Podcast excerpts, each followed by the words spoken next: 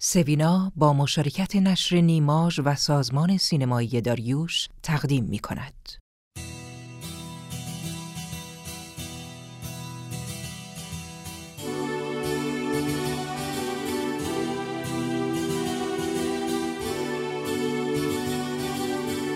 قصه شب سوینا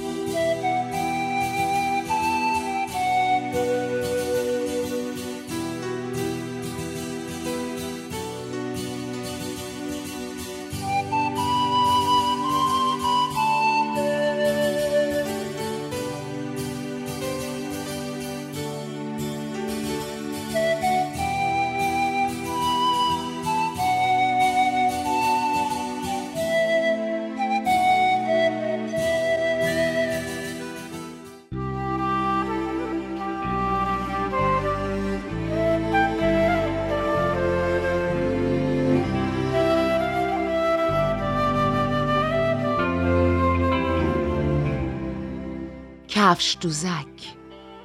نویسنده دی اچ لارنس مترجم یوسف شیروانی. نشر نیماژ. چاپ دوم 1398 راوی بهناز بستاندوست.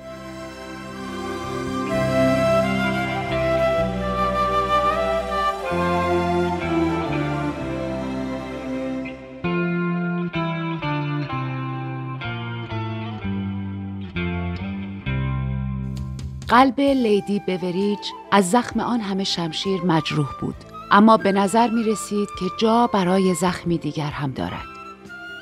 تصمیم گرفته بود که هیچگاه قلب پاک و مهربانش را از دست ندهد. اگر چنین نمی‌خواست در سالهای 1916 و 1917 از رنج و درد محض مرده بود. زمانی که برادرش و پسرانش کشته شدند و به نظر می رسید که مرگ با رد پای بزرگش خانوادهش را درو می کند. بگذارید از یاد ببریم. لیدی بوریج عاشق انسانیت بود و هرچه که پیش می آمد فرقی برایش نمی کرد. به همین خاطر دشمنانش را هم دوست داشت. البته نه جنایتکارهایی که کشتار کرده بودند بلکه آنهایی که از خودشان اختیاری نداشتند. کسانی او را روح انگلستان مینامیدند. اگرچه یک رگش ایرلندی بود، حرف بی ربطی هم به نظر نمی آمد. با اینکه از خانواده های اشرافی و قدیمی بودند، شهرتشان بیشتر مرهون مردان خانواده بود و او لیدی بوریج سالها همان تأثیری را بر سیاست های انگلستان داشت که هر فرد اسم و رسم داره دیگری. دوست نزدیک رهبران واقعی مجلس اعیان و هیئت دولت به حساب می آمد.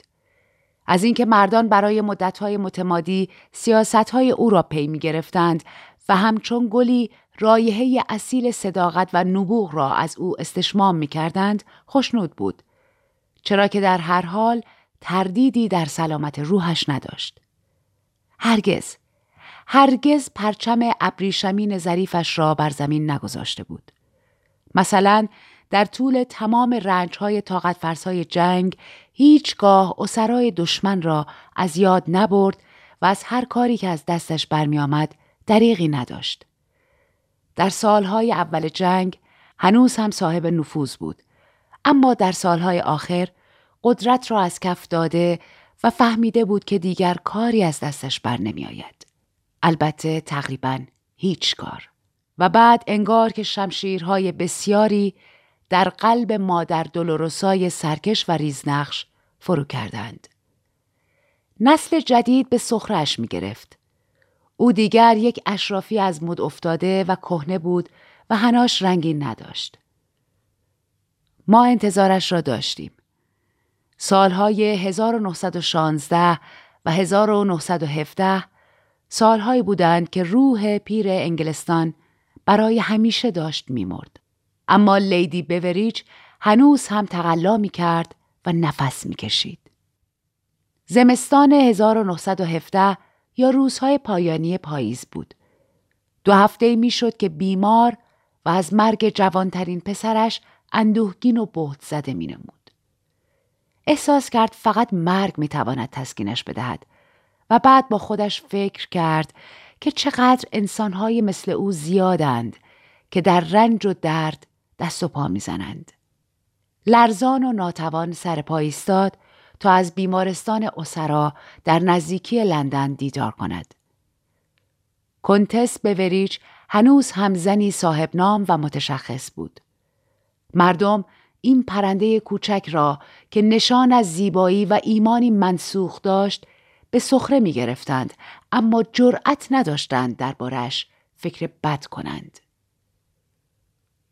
او ماشینی صدا زد و تنها آزم آنجا شد. شوهرش ارل ملالتهایش را با خودش به اسکاتلند برده بود. یک صبح نوامبر آفتابی و رنگ پریده بود که لیدی بوریج عازم بیمارستان هارست پلیس شد. نگهبانها می شناختندش و در هنگام عبور به او ادای احترام کردند. آه، روزگاری را با چنین احترام های عمیقی گذرانده بود. لیدی نباید از کمرنگ شدن احترام ها تعجب می کرد اما می کرد و در حقیقت این ابتدای پایان کارش بود. سرپرستار هم همراهش وارد اتاق بیماران شد. تمام تختها پر بودند و مردهای بیمار حتی بر های روی زمین هم دراز کشیده بودند. جمعیتی مغموم و بیپناه بودند و انگار هیچ کس میلی نداشت که حتی یک کلمه حرف بزند. بیشترشان مردانی نحیف با صورتی اصلاح نکرده بودند. یکیشان به لحجه ساکسونی ازیان می گفت و چون شمشیری در قلب لیدی به وریج فرو رفت. او در درستن تحصیل کرده بود و در آن شهر دوستان گرانقدری داشت. فرزندانش هم همانجا تحصیل کرده بودند. مقموم و افسرده باز به لحجه ساکسونی گوش سپرد. زنی پرندوار، نحیف و ریز جسه بود. اگرچه جذاب اما خلق و خوی گرفته و افسرده سالهای پیری کار خودش را کرده بود. سراسیمه از تختی به تختی سر می‌زد و به آلمانی روان با آنها صحبت می کرد. البته تهلهجه انگلیسیش را هنوز هم داشت و مدام می‌پرسید که چه کاری از دستش برمیآید. بیشترشان افسرانی شریف بودند و تقاضاهای مختصری داشتند که لیدی بوریج در دفترچه یادداشتشان می‌کرد. حالات دستباچش و صورت رنگ پریده و کشیدهش قدری حسی از اعتماد القام کردند. یکی از آنها با چشمانی بسته آرام دراز کشیده بود. ریش سیاه و صورت کوچک و رنجوری داشت. شاید مرده بود. لیدی بوریج به او نگاه کرد و سایه ترس روی صورتش افتاد. سراسیمه گفت کنت دیونیس خوابین؟ او کنت یوهان دیونیس سانک و بوهمیایی بود. لیدی او را از وقتی که پسرکی بود می شناخت و بهار 1914 را با کنت و همسرش در خانه ییلاقی در لستر شایر گذرانده بود. چشمان سیاه مرد باز شدند. چشمان درشت سیاه با مژگان پیچ خورده. قبل ترها صورت کوچک و هیکلی پسرانه داشت. با وجود این تمام خطوط صورتش جذاب بودند و در حرم آتشی مردانه میسوختند. حالا دیگر آن جسم سبزه انگار که جان داده بود و ابروان سیاهش جوری بودند که گویی بر صورت مرده نقش بستند. چشمانش زنده بودند اما فقط زنده. نه می‌دید و نه کسی را می شناخت. لیدی بوریج همانطور که روی تخت خم شده بود گفت منو می‌شناسین درسته؟ جوابی در کار نبود. بعد چشمهای سیاه حالتی آشنا به خود گرفتند و لبخندی معدبانه بر لبها نقش بست. لبهایش جنبیدند و صدایی به زور به گوش رسید. لیدی بوریج خوشحالم که منو به یاد میارین و متاسفم از اینکه مجروح شدین جدا متاسفم همان چشمان سیاه بی هیچ احساسی به او نگاه کردند باز هم به آلمانی گفت کاری هست که بتونم براتون انجام بدم چشمان خستش انگار که می‌خواستند تنها باشند به هر حال قادر نبود هوشیار بماند و پلکایش بر هم سریدند. خیلی متاسفم اگه کاری از دست من برمیاد. چشمها دوباره باز شدند و به او نگریستند. به نظر می رسید که دارد گوش می دهد و چشمهایش حالت تعظیمی مؤدبانه به خود گرفتند و دوباره به آرامی بسته شدند. لیدی بوریج بیچاره وقتی که ایستاد و با آن صورت بی احساس و ریش سیاه نرم نگریست احساس کرد که شمشیر دیگری در قلب اندوهگینش فرو رفته است. موهای سیاه روی پوست لاغرش خیلی به هم نزدیک نبودند. صورت کوچک خندهداری داشت و دماغ کوچک که مطمئنا هرچه بود آریایی نبود و البته داشت جان می‌داد. گلوله‌ای به بالای سینش اصابت کرده و دومی یکی از دنده هایش را شکسته بود. حالا دیگر پنج روزی می‌شد که در بیمارستان بستریش کرده بودند. لیدی بوریچ از سرپرستار خواست که اگر اتفاقی افتاد خبرش کند و خودش با قلبی شکسته از آنجا دور شد.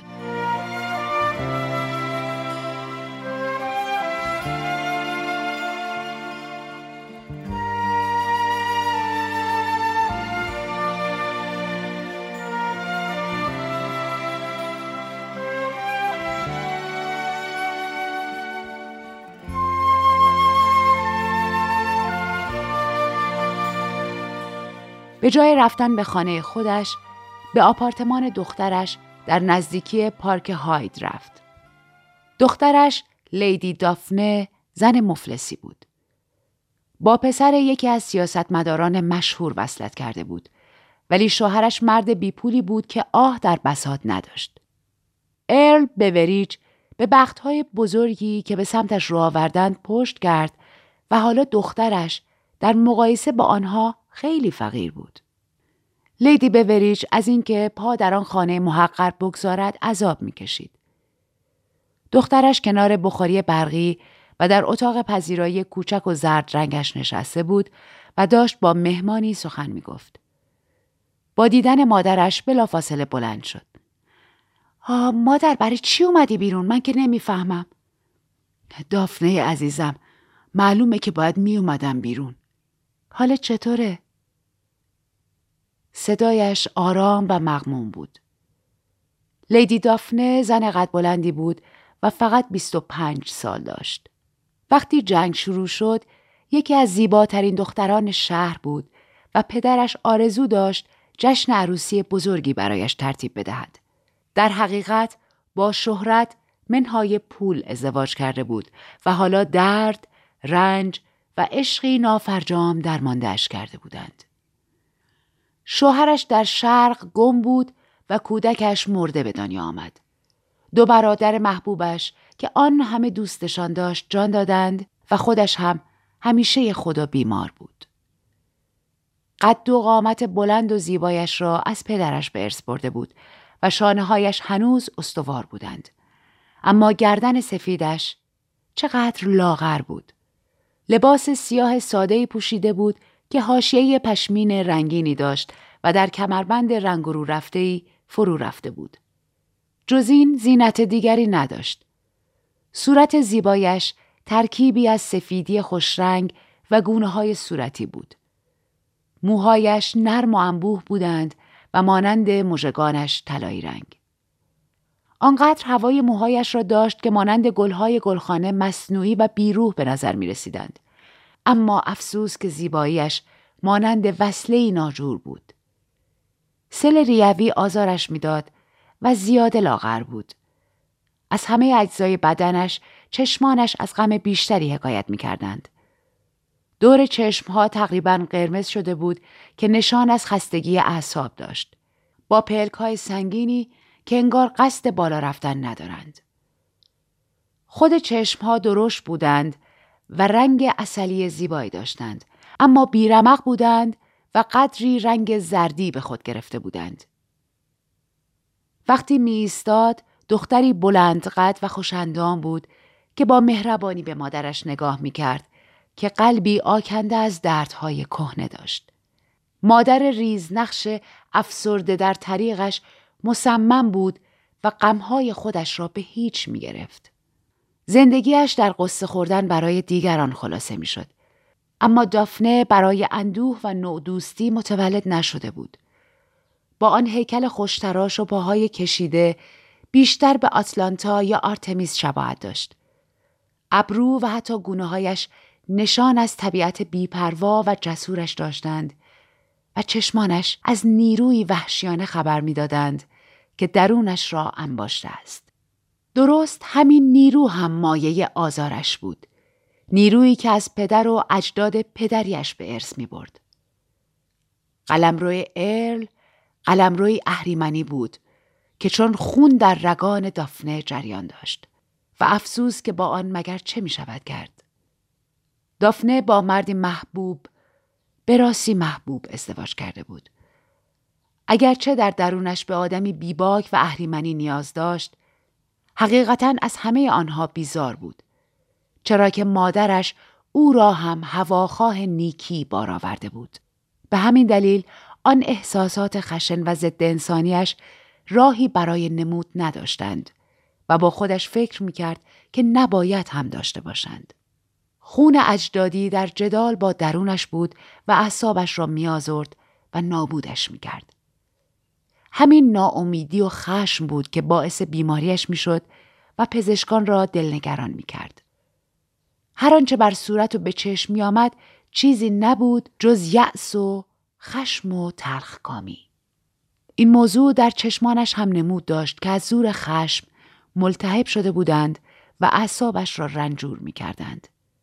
با وجود این تمام امیالش را بر پایه عقاید مادرش بنا کرده بود و میراث غرور و زیبایی پدر را که مایه نکبت خانواده بود محکوم می کرد. بله دیگر به رغم آن خون اجدادی هر آنچه می‌خواست پاکی و نیکی و خیرخواهی بود. اراده قوی تر از پدر و مادرش داشت و خون نیاکان و طبیعت استوارش از درون ویرانش کرده بودند. مادر پرسید خبر جدیدی نداری عزیزم؟ نه فقط پدر شوهرم خبرهایی درباره زندانیای بریتانیایی داشت که به هاسرون منتقل شدن. جزئیات بیشترش را قرار ترکا ارسال کنن. بعضی از زندانیای عربم شایعه کرده بودن که باسیلم یکی از اون انگلیسی های مجروح بوده.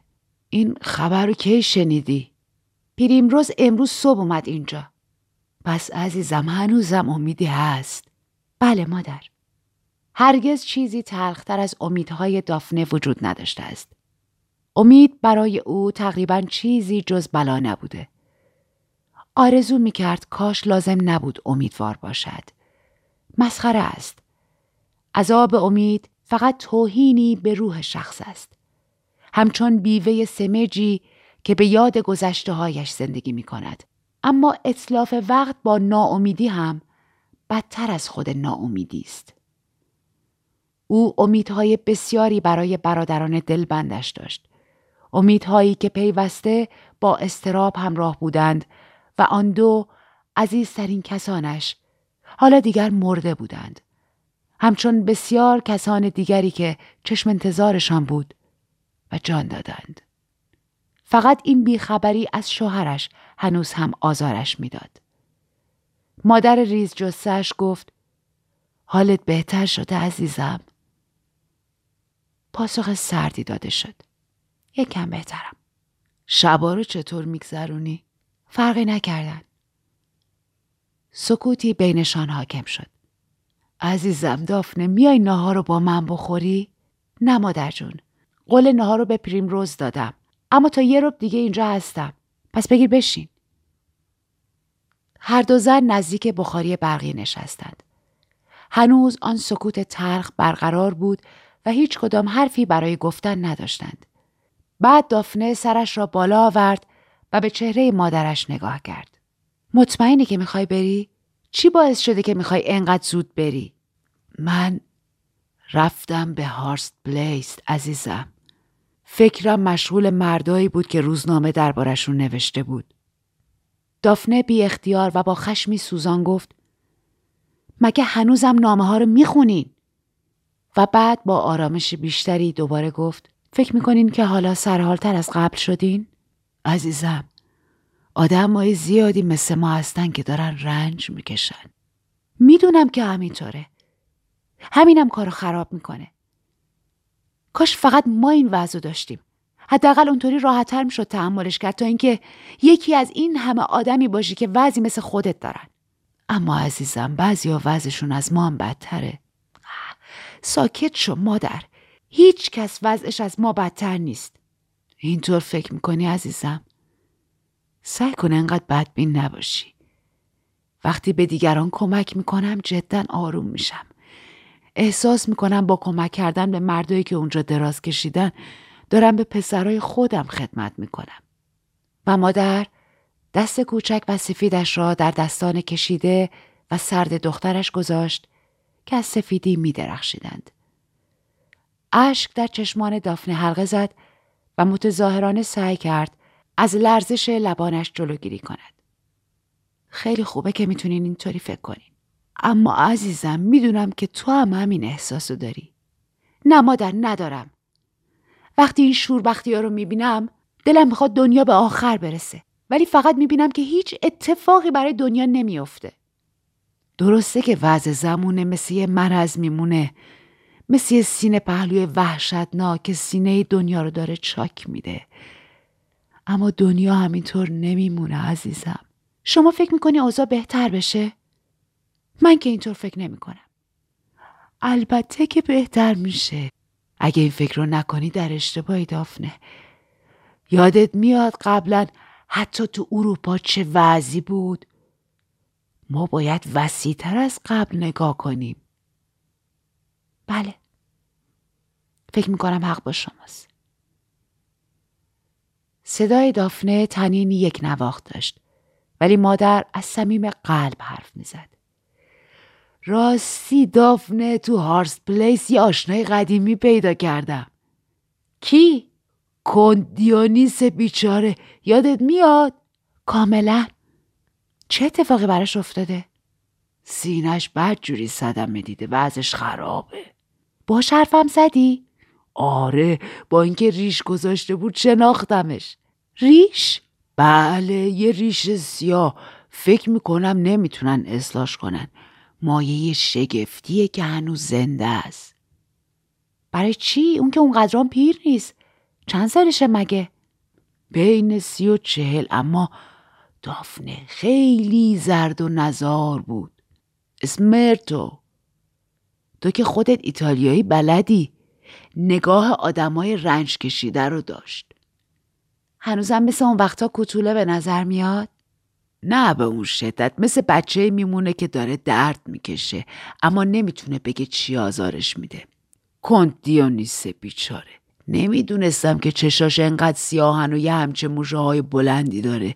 هیچ وقت تا این زیبا ندیده بودمش. منم.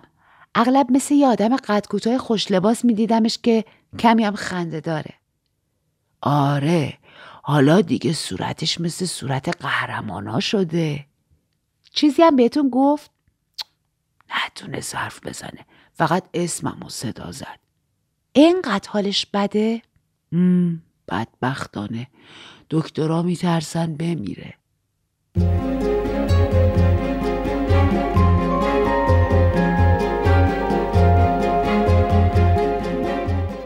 داستان ادامه دارد.